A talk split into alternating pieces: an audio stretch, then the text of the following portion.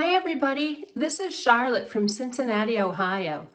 I'm 43 years old. Been in perimenopause for the past two years now. Will my depression eventually ebb, or is it here to stay even after menopause? Am I ever going to feel normal again?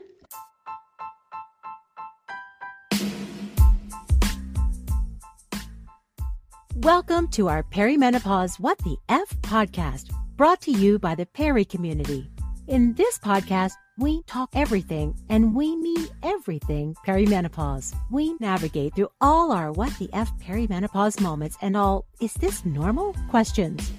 We talk with perimenopause experts, thought leaders, and inspirational voices of the community. To connect with other perimenopause warriors, download our free Perry app.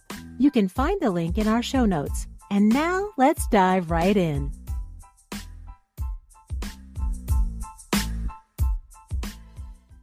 Hi, everyone. I'm Dr. Ellen Vora. I'm a holistic psychiatrist and acupuncturist, yoga teacher, and the author of The Anatomy of Anxiety.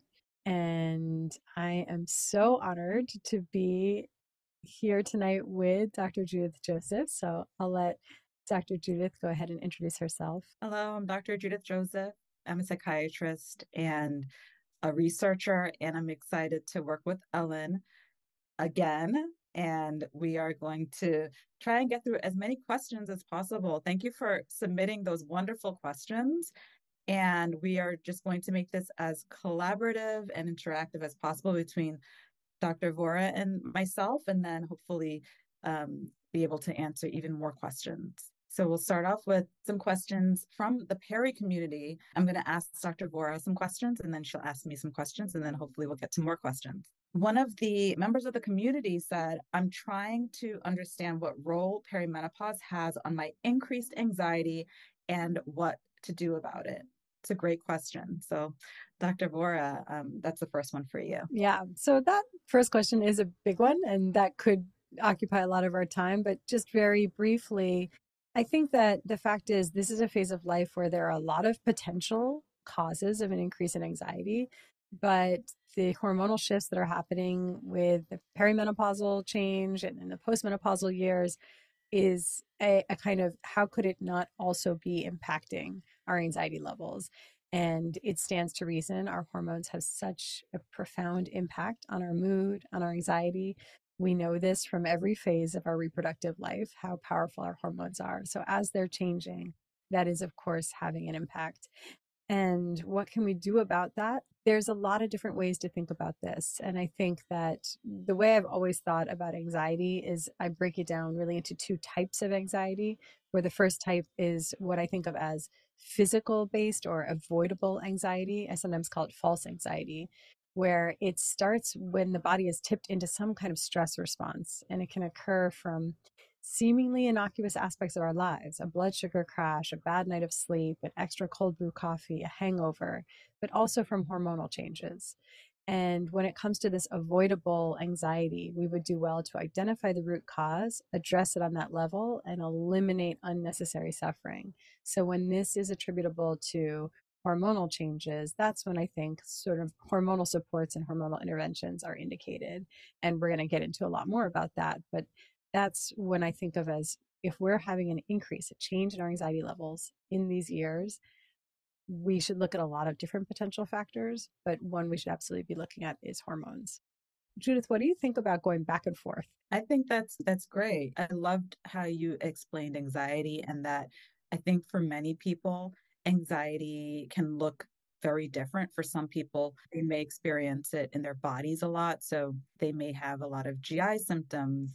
And that can be very confusing because, you know, you don't know how hormones are playing a role in terms of your GI symptoms. For some people, anxiety can manifest as poor attention. So that can be very confusing because you don't know if it's brain fog or if it's something like ADHD, if you have a history of that. And then for others, sometimes anxiety can be very neurological. And so you can have these symptoms that are like numbing and tingling in your body or problems with your vision that you don't realize are related to anxiety. So it can be very different and in, in, depending on the individual. And so, learning about the different ways anxiety can manifest is one way to address uh, the issue. Just learning is power in itself. I mentioned two kinds of anxiety, and I just described one, which I think of as avoidable anxiety. It's anxiety that doesn't need to be happening. And it's caused when something has tipped our body into a stress response, usually some state of physical imbalance. But I think that there is a different type of anxiety, which I call true anxiety. And I think of this as purposeful anxiety. This is not something to pathologize, it's not what's wrong with us. In many ways, true anxiety is what's right with us when we are able to viscerally connect to what's wrong around us, whether that's in our personal lives, our communities, the world at large. And it it's really our inner compass nudging us, asking us to pay attention and see where something is out of alignment and where we need to course correct. And I think that the perimenopausal, postmenopausal years also come with their fair share of true anxiety. And there's, and I'll, I'll go into an explanation of this in a little bit, but I think that as our hormones wane, there's a little bit less of this hormonally fueled drive to keep the peace, to play well with others. And in certain ways, we can see that as, as we, we might feel more irritable, but I think we can reframe that as somewhat liberating. And it's a reckoning when we start to realize, hey, I have needs. I am worthy of getting my needs met. And we start to set boundaries in a different way. So, true anxiety, it can speak to whether we don't have community in our lives, don't have ritual or play or pleasure, or wake up with a sense of meaning and purpose. And I think this is a phase of life where we also start to really grapple with those questions. But I think it's also an opportunity to really recognize where are we not setting boundaries and really recognizing our energy and our needs as not only something we're worthy of, but can really be seen as sacred. And, you know, one of the ways a patient of mine over the years had her anxiety really impacted by hormonal fluctuations was with the with hot flashes. So having the physiological sensation triggered panic and the anticipation of am i going to have a hot flash? Is it going to happen when i'm in the middle of something important? Can people notice it? led to a lot of the catastrophizing which is a thought distortion about something that's actually very real and very physical. And so we don't want to say things like it's in your head because it's actually happening. However, a part of it is within your control because if you're aware that you have this automatic thought about this physical thing causing something very distressing, then you may have worsened symptoms because you already have these thoughts about this very physical thing. So, one of the things we do is that we try to challenge that thought a bit and really try to push back on that and try and change the feelings around this thought so that people feel as if they can control some of the outcomes. And that actually does help with the physical symptoms because the mind body connection is so real. And so if people feel as if they have that mastery and that understanding, it's another way that you can cope with the situation differently. I would love for you to take us a little bit into high functioning depression. And the question that was phrased is How do I know if I have high functioning depression due to perimenopause? So, high functioning depression is not yet recognized by the DSM 5, which is basically the Bible for psychiatry. However, as a researcher in my clinical studies, when we try to fit people neatly into one box and say, do you have these symptoms of depression, such as low mood, irritability, poor concentration, poor sleep, etc.? There are specific criteria. And are you also experiencing a lack of interest or pleasure or low mood? And are you having an impact in your functioning or distress? Then you look for criterion for major depressive disorder. But if you don't fit neatly into the box and you have these symptoms, but you're still functioning and still meeting your needs and so forth, they're not clearly in distress, then you don't fit into this neat little ICD 10 coding box that people can bill for or prescribe for. So people experience symptoms of depression and they're pushing through and they're functioning and they're still getting things done and they're still meeting deadlines, but something is off. Perimenopause is different. Perimenopause is due to hormonal fluctuations. However, sometimes you do, you do see people pushing through and really not being in touch with what their body is going through as a way to cope with the change. And that's something that's a higher level type of coping mechanism called sublimation, where you busy yourself. You don't deal with what's happening. You don't acknowledge the mind body connection, but that doesn't last very long. Eventually, something's going to give. And so I hear this a lot. Don't a lot of women experience high function depression? A lot of women do because women are naturally multitaskers, right? We're better at that. We also have the added responsibility in many cultures of taking care of children, working, taking care of elderly parents, being caretakers, not thinking about ourselves, putting others first. So I see a lot of vulnerability in midlife because you're so busy caring for others that when you're actually needing support, you've gotten so accustomed to ignoring yourself and your needs that when you're hit with these physiological symptoms and these changes, it can feel as if the rug is pulled out from under you. So it's important before you get into these phases where you're not really able to take a step back and lean on others because you become the go to it's important to realize that this is who you are and start to build community like dr vora said. Start to lean on others start to open up, open up to friends start to talk about your experiences so that you know you're not alone. And that's really the first step is realizing that you're being stretched thin that you know what if you know you're not able to continue filling these roles filling these needs what will happen? And that's okay you know? Before you took on these roles you were a person you had a personality you had needs you had wants you had desires you had passions. So you don't have to feel so guilty but a lot of us as women internalize that and we feel guilty and ashamed when we can't do for others when we can't fill these roles anymore but we have to think of ourselves. One of the questions that people asked was pertaining to panic attacks and you know we touched on that a little bit but I was hoping that you could go into, you know, what is a panic attack and can HRT help?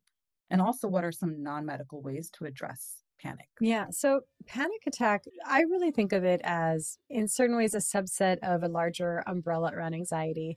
And it's this discrete episode, can last 10 minutes, 20 minutes, 30 minutes of real peak anxiety. And there are a lot of physical symptoms that can go along with it. You can start to have lightheadedness or dizziness, tunnel vision. You can feel like your limbs are tingling, your palms are sweating, your heart is pounding. You can feel that tunnel vision feeling. And sometimes there are thoughts that go along with it, like I'm having a heart attack, or I'm going to die, or I'm going to go crazy. And it's exquisitely uncomfortable. And I think that there's a lot of different ways to think about panic. I will say this there are things you can do once you're already in a panic attack. But I, I think of myself as having an endless supply of suggestions for how do we prevent ourselves from having a panic attack in the first place. But once we're what I call past the point of no return and you're in it, I'm like below average at helping somebody manage that. Different people have things that they feel work for them. It can be splashing cold water on your face, going outside, feeling the cold breeze, sensory input, like putting your hands in something textural, like uh, dried lentils, pushing against a wall, box breathing, where you inhale for four, hold for two, exhale for four, hold for two. And for one person, one of those things is going to be helpful. For another person, it's going to be counter therapeutic and and just kind of it, it can almost feel like when someone yells at you, calm down. And that's it can just be actively unhelpful sometimes.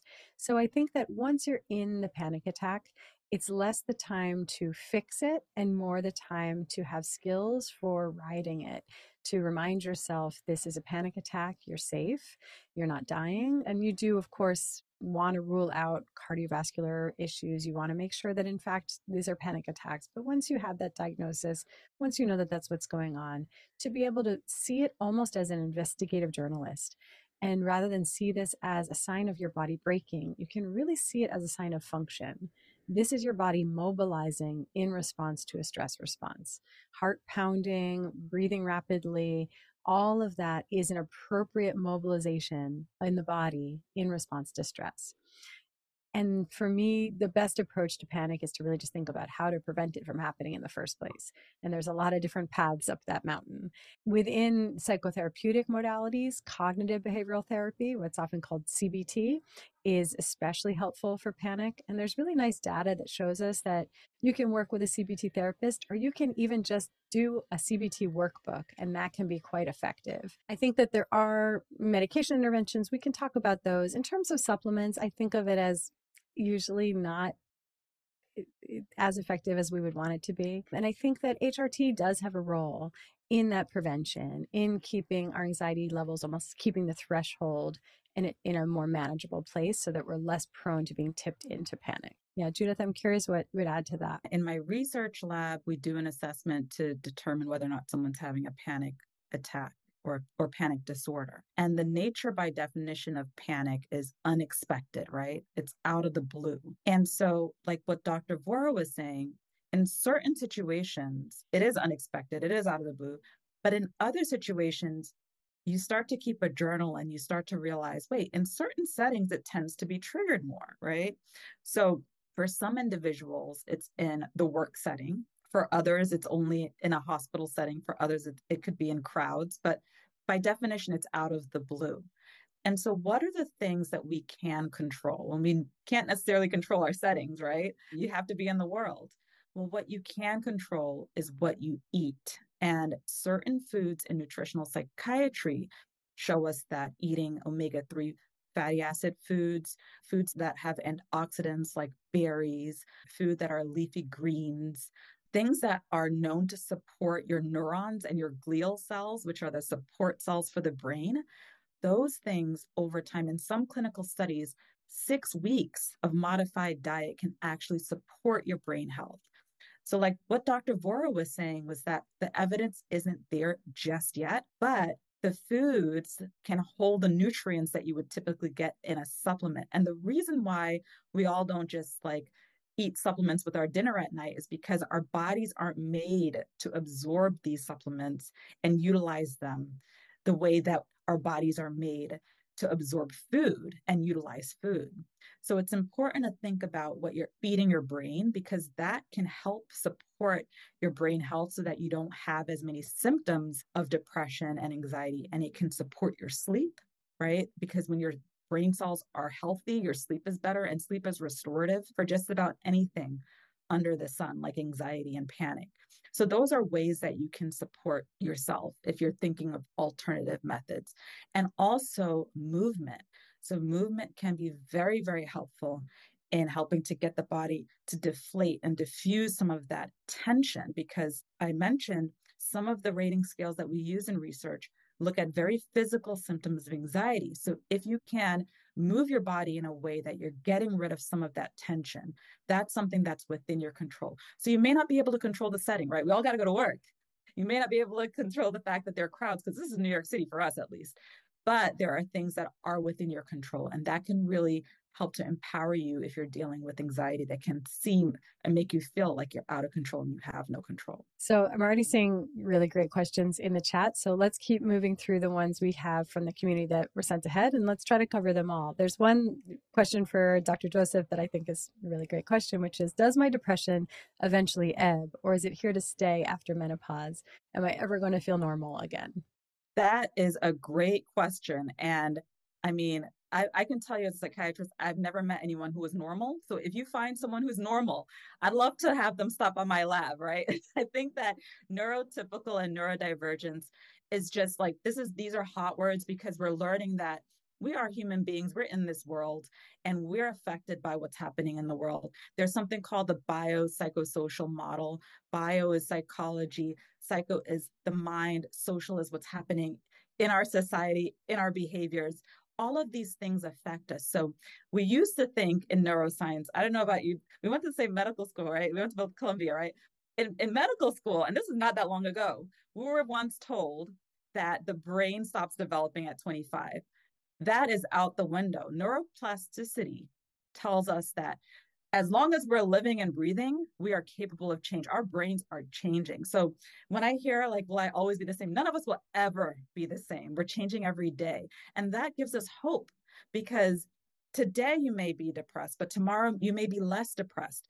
And with my patients, I think about it as, you know, rather than happy as a state, right? Because happy can seem so unattainable. Like when I get X, I'll be happy. When this happens, I'll be happy.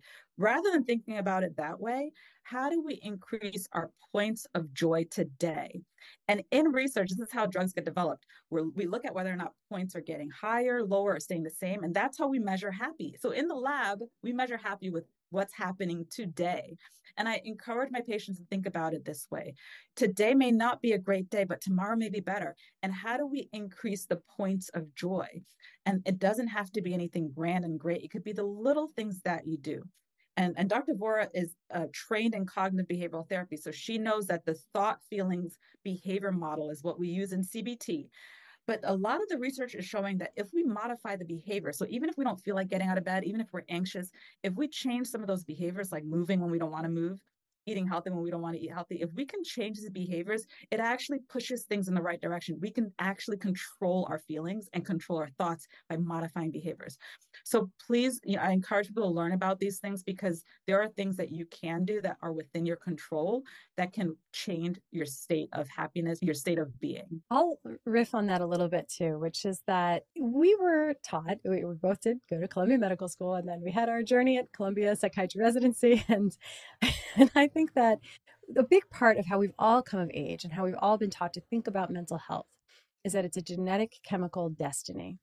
Basically, it's a genetic chemical imbalance. This is a fixed trait. It's something about us. If we're depressed, if we're anxious, it means that our serotonin is low. We look at it from the neck up. And I think that this is actually a very myopic understanding of mental health. It's not a comprehensive or fully accurate view of what we now really know about mental health. So, the list of things that influence our mental well being includes how we're sleeping, how we're feeding ourselves, whether or not we're moving our bodies, the degree to which inflammatory molecules are coursing through our bloodstream, um, certainly our hormones, our digestive health, but then also more psycho-spiritual factors like if we have community or a sense of meaning and purpose or ritual, or we feel like we're being of service if we have play, if we have pleasure in our lives, even if we have any uh, feeling around if we have a, a, spiritual practice, which is a more complicated conversation, but this is also a determinant of mental well being. And so, all this is to say, it's not all in our heads. It's not a genetic chemical destiny. We're not stuck. And I think that things like depression and anxiety, we're taught to think of that as something about us. And I really think what they are are symptoms. They are a communication from the body. And I think of it as communicating one of three main things some state of physical imbalance, and we can really do something about that easily. Sometimes it's unmetabolized trauma, and sometimes it's a psycho spiritual unmet need. And once we understand what we're working with, what's influencing how we're manifesting, how we're feeling, then we can work with that. We can address physical imbalance. We can do trauma focused therapies to bring past traumas to a place of resolution. And we can really think about where do we have unmet needs and how do we start going about getting those needs met. I, lo- I love it. And, and, you know, it reminded me of a, a couple of years ago doing some rotations in other countries and seeing how different things were in other countries where a patient would come in to their GP and they're having this philosophical conversation about spirituality i'm like wow like this this doctor is looking at the medical things. They went to medical school but they're also talking about philosophy and the meaning of life and purpose. And when we think about that you know those are things that can shift the way our bodies feel. We see this in like end of life care that when people have positive views at the end of their lives they actually have pain less. Imagine that. So think about these things that give you purpose and keep that in mind because you want to be able to be engaging in these behaviors even when you're feeling as if things are not within your control, like your body changing. Another question, and I love self care questions, right? Because self care is a big industry. Someone asked Dr. Vora, what are the realistic recommendations for making time for self care, managing symptoms when you have kids? Yeah, I, I love this question. And I usually think that it's whatever is currently happening in your life, we kind of often want to do the opposite. I think that self care can be an interesting fulcrum. Sometimes we have not yet recognized our worthiness of saying, I get to put boundaries. You know, if we feel stuck, if we feel helpless and victimized in our circumstances, and we feel that we are living endlessly in selfless service of others. And we don't know how to close work. We don't know how to get support at home. We don't know how to get a break from everything that weighs on us. Then what we actually need to start doing is a lot of boundaries, a lot of saying no, recognizing that we have limitations to our energy and we're allowed to get support and put pauses on things so that we have time for ourselves. If it looks like a bubble bath, great. If it just looks like spaciousness to stare at the wall, also great. There are a lot of different good uses of that time, but it's really important that it's something that actually adds to your life without it feeling like a to do, without it making it feel overwhelming. That now I'm supposed to wake up and do lemon water and I'm supposed to do gua sha and then I'm supposed to meditate and do breath work and I have to do yoga and I had and if we start to think that this is self-care we end up feeling like we're failing at it and getting overwhelmed and frazzled. And so I think it is about boundaries, but then it's something that nourishes us that feels like an exhale to our nervous system, not more of the same busyness that characterizes the rest of our lives. And I'll add this, which is that I mean, I'm sort of squarely in the wellness world. And sometimes in the wellness world, self care becomes almost like another part time job. And I think it's so important to recognize wellness was never the point. The point was can we lead our version of a fulfilling life? And sometimes when we are out of balance, when we're unwell, a certain amount of rolling up our sleeves and getting to work and making sure that we're nourishing ourselves and supporting our sleep and addressing inflammation, that's necessary so that our physical health is not in the way of our fulfilling lives. If we're unwell, our physical health can get in the way. But then we want to catch it before the self care practices themselves get in the way of our fulfilling lives. So we want to always be looking in a dynamic way for striking the right balance and making sure that we're keeping a light grip on all of this. We're not doing it because somebody told us to do it or they said that this was a good idea, but that it feels like a yes within our own bodies. And I think that's the golden compass is to be able to take that pause and check in. Does your body say yes or does your body say no? Does it feel like ease and openness or contraction and tightness and heaviness? And you want to use that to navigate whether or not this is the right self care practice for your life. I agree. If self care feels like work, then we have to go back to the basics and the the hierarchy of needs uh, the basic hierarchy puts physiological needs first. That, that's the bottom, right? And then next is safety. So I usually start at the bottom and I say, are your physical, are your physiologic needs being met? And it doesn't have to be medical. I'll ask a simple question like, when you have lunch, are you having lunch in front of a computer? Are you chewing your food? What does it taste like? Are you savoring it? You know, those are basic self care things that we kind of overlook and, you know, are you drinking enough water? The basic things. Are you giving yourself a rest in the middle of the day? You know, are you feeling connected to people? These are the basics. Are you safe? Do you feel safe? You know, if it's hard to tell people to focus on the commercial aspects of self-care if they're not even safe, if they're around toxic individuals. So we want to think about the basics first. Also the word self-care to me does imply a lot of work because a lot of times women are caretakers. So it's just another person to take care of. And self implicates that you're doing it. So again, with the basics is are you leaning on people? Do you have support? You know, that could be a part of your self care plan. Many of us don't ask for help. We've become the person everyone goes to. We're the rock. But you got to check on your strong friends. We all need a bit of help and support from others.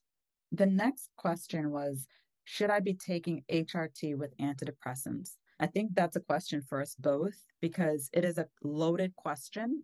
And you always want to talk with your prescriber, your doctor, because everyone has a different history.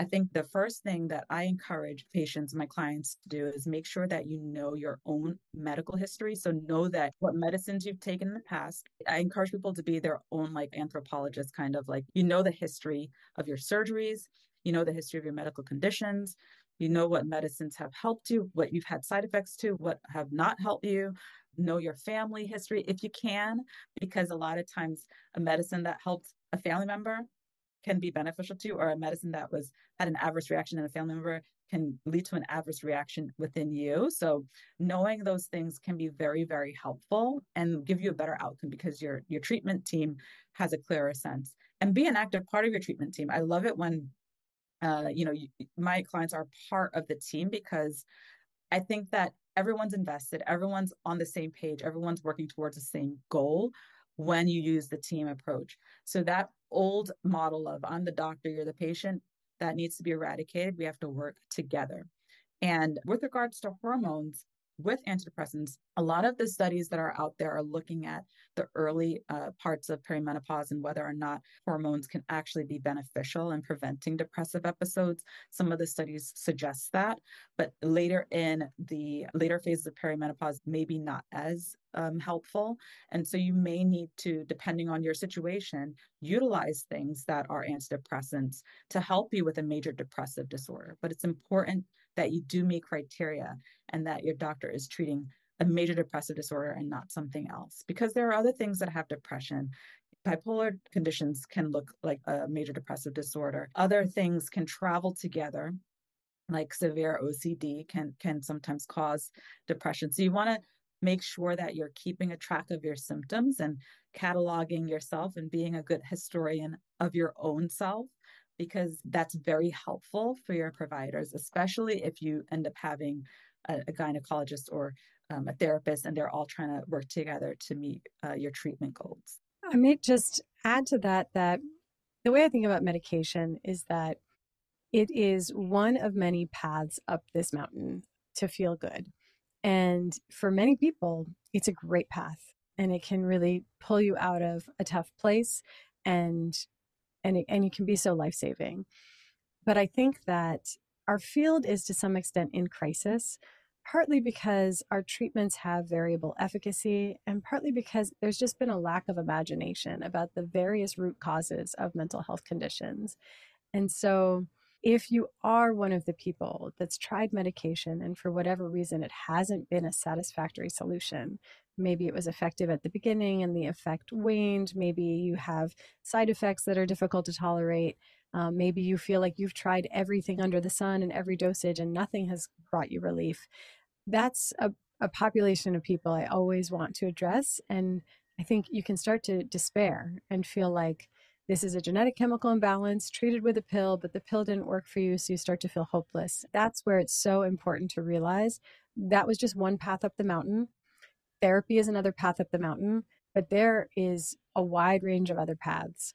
And sometimes, if the depression or the anxiety is related to inadequate sleep over a chronic basis, or a vitamin B12 deficiency, or a folate deficiency, or inflammation, or hormonal issues, or something going on with the GI tract, then often medication might be barking up the wrong tree and it might not get you where you need to get. So it's really important to recognize there are these other routes for supporting the brain to alleviate depression and anxiety at the root. And I think it's a really important message for anyone who's feeling discouraged about medication. And this is not to stigmatize medication. So if it's helpful for you, this is wonderful. We count this as a victory. And in the event that it's not helpful for you, I just want you to know you're never stuck and there are so many other options for supporting your mental health. And there's like, there are new medications. There are things like ketamine that I use all the time in my practice. There are new studies looking at psychedelics. This is exciting because we're learning that there are different options. A lot of people say, you know what, antidepressants really never work. Some people say antidepressants saved me. You know, like it it depends. And that's why it's important to keep track of the things that you tried or didn't try and what worked and why why they didn't work because it could have been that during that time you weren't getting an adequate dose or it was interacting with something else. There are many different reasons, and there are so many different types of medicines, right? So when you say, oh, antidepressants didn't work, sometimes people say that and they've only tried one or two. But then other times they've tried many more, right? They've tried every single class and every single type of neurotransmitter. So it's important to really know what works. And there are different types of therapy. We we use the word therapy a lot, but there are many modalities. There's dialectical behavioral therapy, which I think for a lot of my clients is a game changer. It helps with a lot of the interpersonal conflicts, the mood dysregulation, um, some of that identity loss that people sometimes feel. It can really help because there are mindfulness components to it and practical skills that really help with a lot of emotions that can be very distressing. Um, and that's one type of therapy. We mentioned cognitive behavioral therapy, but there are other type of trauma focused therapies one thing we don't talk about enough is the history of trauma people who have a history of trauma have a higher degree of more distressing symptoms in perimenopause having to do with mood so if you are aware of your history of trauma, you may want to discuss that with your provider because there are different types of therapies to address trauma, like EMDR, trauma focused therapy, CPT. So you, you want to know about all of the different types of modalities. Brain fog is one that um, can be very distressing because it can lead you to feel as if you're losing your sense of self because the things that you used to do that you were the go-to for you feel as if you can't do as well as as you did before. And as a someone who treats ADHD a lot in my pediatric patients I use something called organizational skills therapy which is really like we had to bring out the old school books on that because the stimulant crisis has caused us to lean on the old therapies. But that's actually very effective in conditions where there's uh, executive functioning issues. So things like decluttering using filing systems, using planning systems, using things like a launch pad where you put things in one part of the house, using uh, methods like time management where you're waking up a little earlier and getting things done during quieter hours. These are the old school methods that we're bringing back, and we're finding that they're helpful in, in things like brain fog, as well as things like mild cognitive impairment and dementia. So, we're using all of these very practical behavioral therapies to help conditions that we used to treat with medicines only. So again, you know, we're learning so many new things and there are many options. So when you feel as if you tried everything, really ask your doctor about other methodologies because um, we're always learning new things in this field. I want to add a little bit about psychedelics and also about brain fog, and then we're going to get to the final questions. So, I think just in case psychedelics are on anyone's radar, if you're feeling curious about it, I really do think of this as a promising new line in psychiatry. Currently, ketamine is it's legal. It's still being used off-label in psychiatric indications, but this is a really good option. There are parts of the world where there are other psychedelics available legally but there's I think something so interesting about how they work. And part of how we think that they work rhymes with our current treatments. They're active at our 5-HT2A serotonin receptors in the brain. They promote neurogenesis and neuroplasticity, which the translation to English is that our brains can grow and change and adapt. We can break out of certain entrenched patterns of thinking. There's a lot of other mechanisms. There's increased connectivity through the brain, quieting the default mode network, which in certain ways pulls us out of the way we can be stuck future tripping or dwelling on the past, and we can arrive at the present moment and even feel more of a connection with others with less of a feeling of this narrow definition of the self. But I think what's most interesting as a mechanism of action with psychedelics is something called the mystical experience hypothesis, which is the one that tells us that the degree to which you have a peak spiritual life experience in a psychedelic experience, it's correlative with the antidepressant effect, which is so interesting. This is different than serotonin.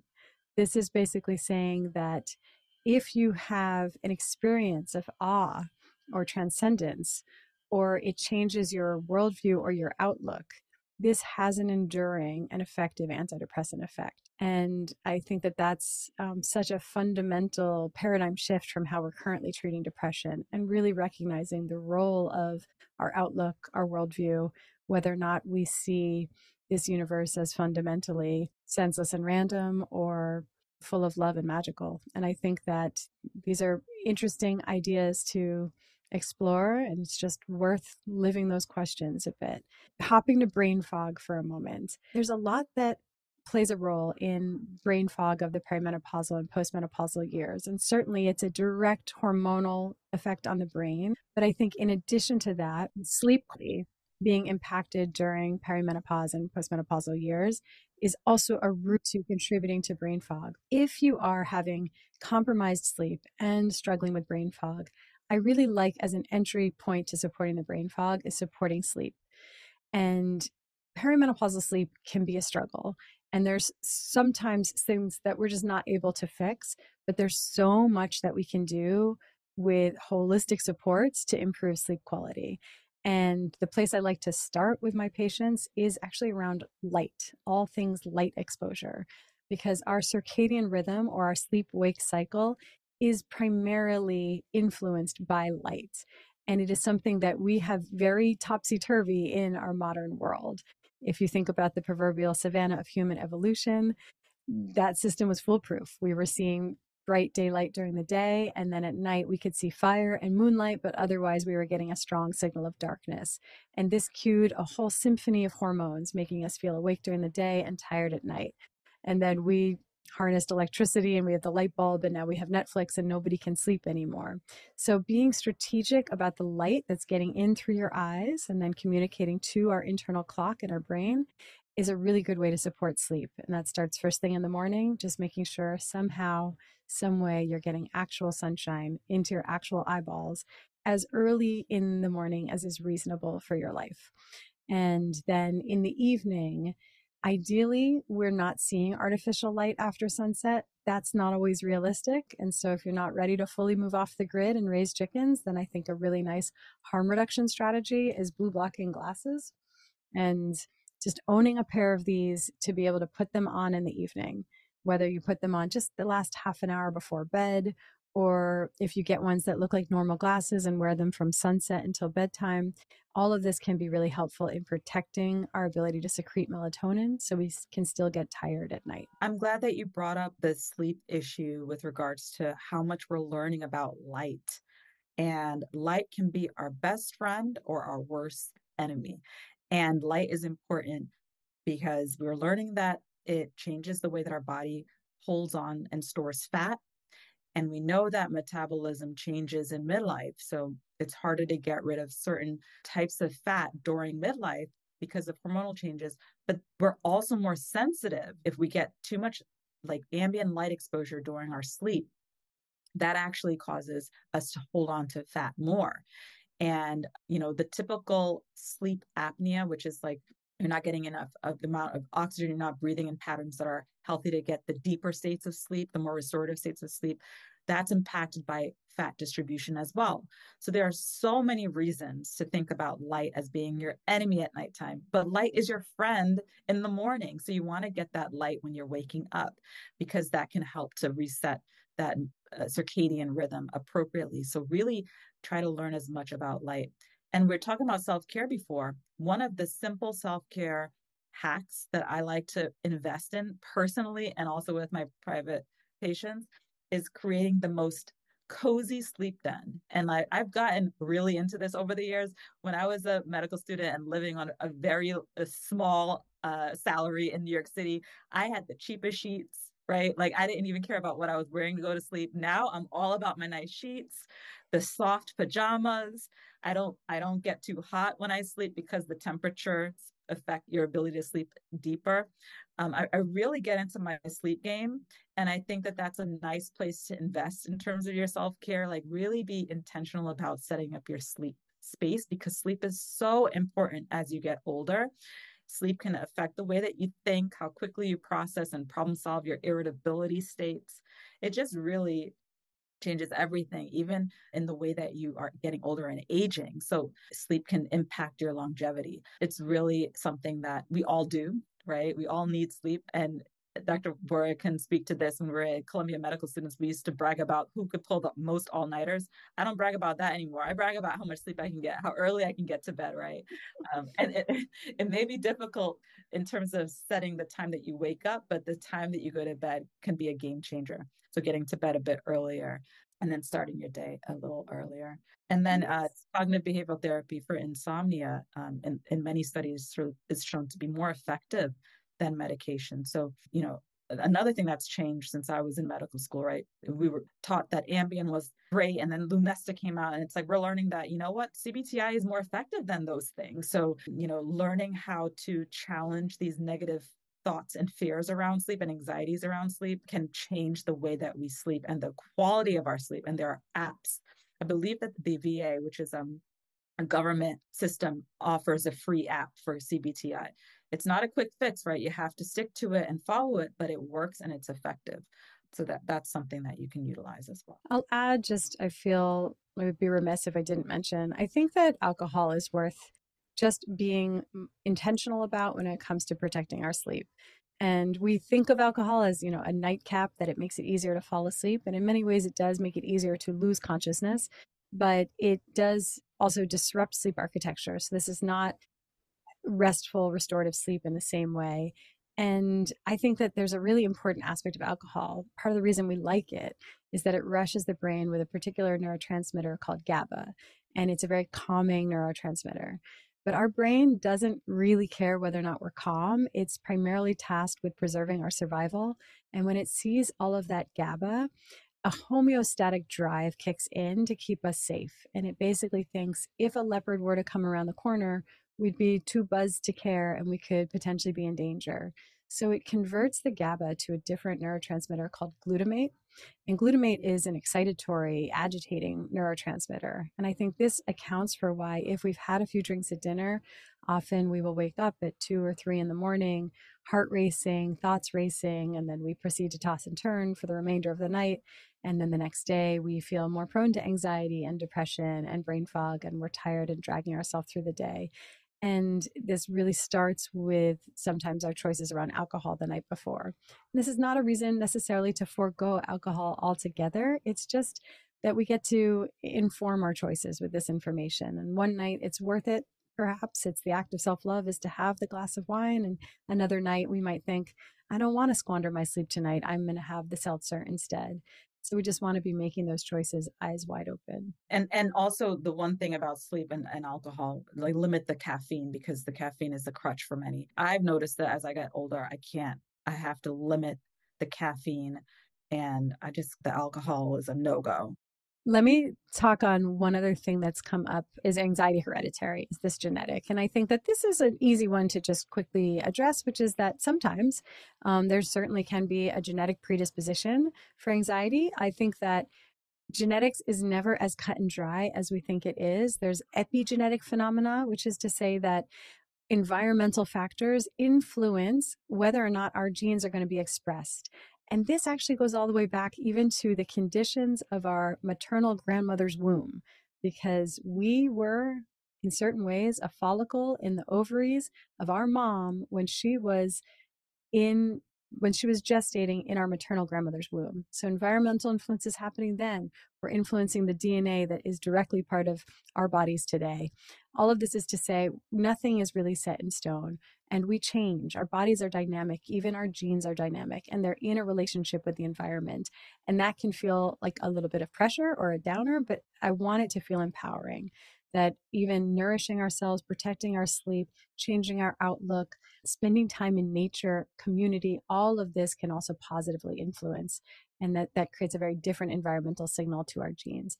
But certainly, anxiety can be genetic, it can have a genetic basis. And also, there's a lot that's modeled and so it can look genetic, but it's the household we're raised in. We're seeing anxiety habits modeled for us. And then that's going to influence our childhood, which in turn influences how likely we are to manifest anxiety later in life. But I prefer to always focus on the parts that we can do something about, where we can feel hopeful, where we can feel empowered. We have so much more agency over our mental health than we sometimes realize. Also, with uh, genetics, um, you know, like the reason that we come up with these genetic models is because when you look at the twin studies and say that you have identical twins and you look at correlations of things like depression, and then you look at fraternal twins, so technically they're, you know, they have the same parents, but identical twins have identical genetics. Fraternal twin, twins don't, right? It's 50, about 50% genetic. So what you're seeing are higher correlations in the identical twin studies of conditions, including depression. But it's not 100%. So I say that because it's very tempting to look at the higher correlation and ignore the fact that it's not 100%. And that says a lot. That means that even if you have identical genetics to someone, you don't have an identical outcome. So I think that's very powerful, right? So, and, and like Dr. Vora said, epigenetics, the way that our genes are expressed and interact in our bodies plays a role is happening in our environment what we eat our inflammatory states our level of stress. So the things that are within our control can actually change our dna and i think that's mind-blowing. I, maybe, maybe i'm just a science geek but i think that that's powerful right? So you know think about that. You have the power to change the way that your dna operates. So, so when you're feeling that things are out of control, just say, I have, I have that power. And so these little things that you do can really shift the way that you feel. And you may not be able to control everything, right? None of us can, but there are some things that are within our control. But we do look for family history. And what I encourage my clients, my patients to do is to draw a tree. And sometimes we do it with the trauma tree for, for intergenerational trauma because sometimes we don't realize that our grandparents were behaving in ways that affected us, right? I do a lot of work on scarcity trauma. Like if you came from an immigrant household like I did, you may be behaving in ways that just don't make sense. Like, why are you saving those coupons? Throw them away, you know? So there are things that you want to look at in your history and their behaviors, but also in terms of your genetics, because it may make you more vulnerable. But knowing that means that that's another thing you can control. I know that this is something I may be more, more vulnerable about. So let me try and mitigate the risk factors. Let me try to decrease other things that can bring these stressors on to worsen my outcome.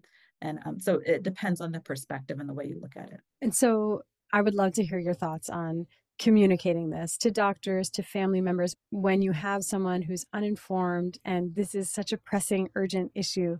How do you communicate it? It's, it's a very good question, and um, the uh, the study that came out in 2019 showed that I believe only like 58% of doctors who had just finished medical school who were in training in fields that primarily took care of women, only about 58% had up to one course in menopause in their post medical school training, and only 6.8% felt that they could properly manage perimenopausal women.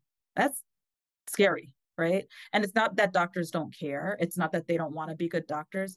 There, there were inherent issues with the way that the curriculum addressed certain conditions in women and that and menopause is one of those so knowing that is super helpful right so when you go to a doctor and they don't know and you end up feeling powerless well that's projection right they're projecting onto you how they feel because well they don't know uh, did you talk to your GYN? You go to your GYN, they don't know because even the GYNs in the study had the same training statistics. So knowing that doctors may not know prepares you to start learning about things because you may have to take things to your doctor and it's not ideal and it's not right but you know let this is the way that that things are right now but knowing it can be very helpful so that's why you may want to get connected with organizations that specify certain providers who are competent, who have taken that extra step after training to get competency in treating menopausal, perimenopausal women in uh, HRT, and just understanding some of the ways that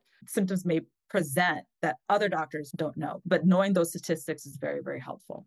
So there's so much I want to say on all of this, but I also recognize we're at the end of time. There's one question here I want to just touch on very briefly. The question in the chat Do you have any tools for some help during extreme cycle shifts causing anxiety? For example, a couple days before my period starts, I get debilitating anxiety. Doctor diagnosed as PMDD and perimenopause, but didn't have any solutions to manage symptoms when doctors don't have solutions, we need to take it to these other platforms, right? Because there's always things that we can do to support ourselves. And when I'm working with someone with PMDD, um, I'm thinking about this in a lot of different ways, but I'm basically trying to balance hormones such that these shifts in the cycle are not so pronounced and so extreme.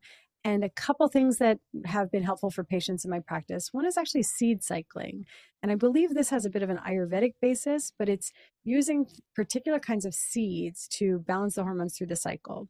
So, what that means is that in the follicular phase or the first two weeks of the cycle, to take a tablespoon each every day of pumpkin seeds and flax seeds. And flax seeds you can't just take straight, you have to ground them. So, um, usually adding them to a smoothie.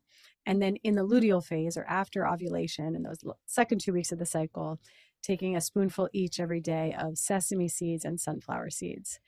And we, we sometimes poo poo the fact that nutrition can play a role in our mental health, but I cannot tell you how many patients I've had who have found this to be life saving. So, something as simple as and safe as seeds every morning can help them keep their hormones quite a bit more balanced and less severe crashes in mood right before their period. Other things that I feel are supportive are being aware of everything that is falsely elevating our estrogen levels from the environment. So these are the xenoestrogens or exogenous sources of estrogen. Everything from our endocrine disrupting personal care products and makeup and perfume and cleaning products all the way to exposure to certain pesticides and plastics. And easier said than done, it can feel very overwhelming to think about all of these exposures in the environment. There's no need to do this all at once, but any small adjustments we can make as we run out of a product for our cleaning our home, we swap in a more natural product. As we run out of makeup, we swap in something a little bit with cleaner ingredients, less likely to have an endocrine disrupting effect. This can be helpful. And on the other side, that's sort of what's influencing estrogen in our bodies. Progesterone is this unsung hero of keeping our hormones in balance. And that really has to do with deep rest, managing stress, which often for many of us means saying no more, and then nutrition. And I think that we've really had the nutrition world do us a disservice by telling us to avoid certain foods that have now made it very hard for our bodies to manufacture adequate progesterone amounts. So, this has to do with eating nutrient dense foods, eating healthy fats, um, not necessarily eschewing dietary cholesterol. And so, it's a more complicated discussion, but really thinking about how to deeply nourish the body, create more rest, a little bit less exposure to endocrine disruptors, and some seed cycling can go a long way to making those PMDD mood crashes so much less. Yeah, I think that's a very thorough analysis. Well, thank you for your questions. I think that um, this was a really helpful discussion, and you, you all covered a lot of topics that I think people wonder about. I think that having the sense of community and and showing that you know you're not alone is so powerful in itself. So I really appreciate the questions and thank you, Dr. Vora, for your expertise and your um, education. Uh, thank you, Dr. Joseph, for your expertise. And thank you all so much for your questions and for being here. I hope we were able to cover your questions and perhaps we'll do this again one day. But thank you all. I hope it's been helpful.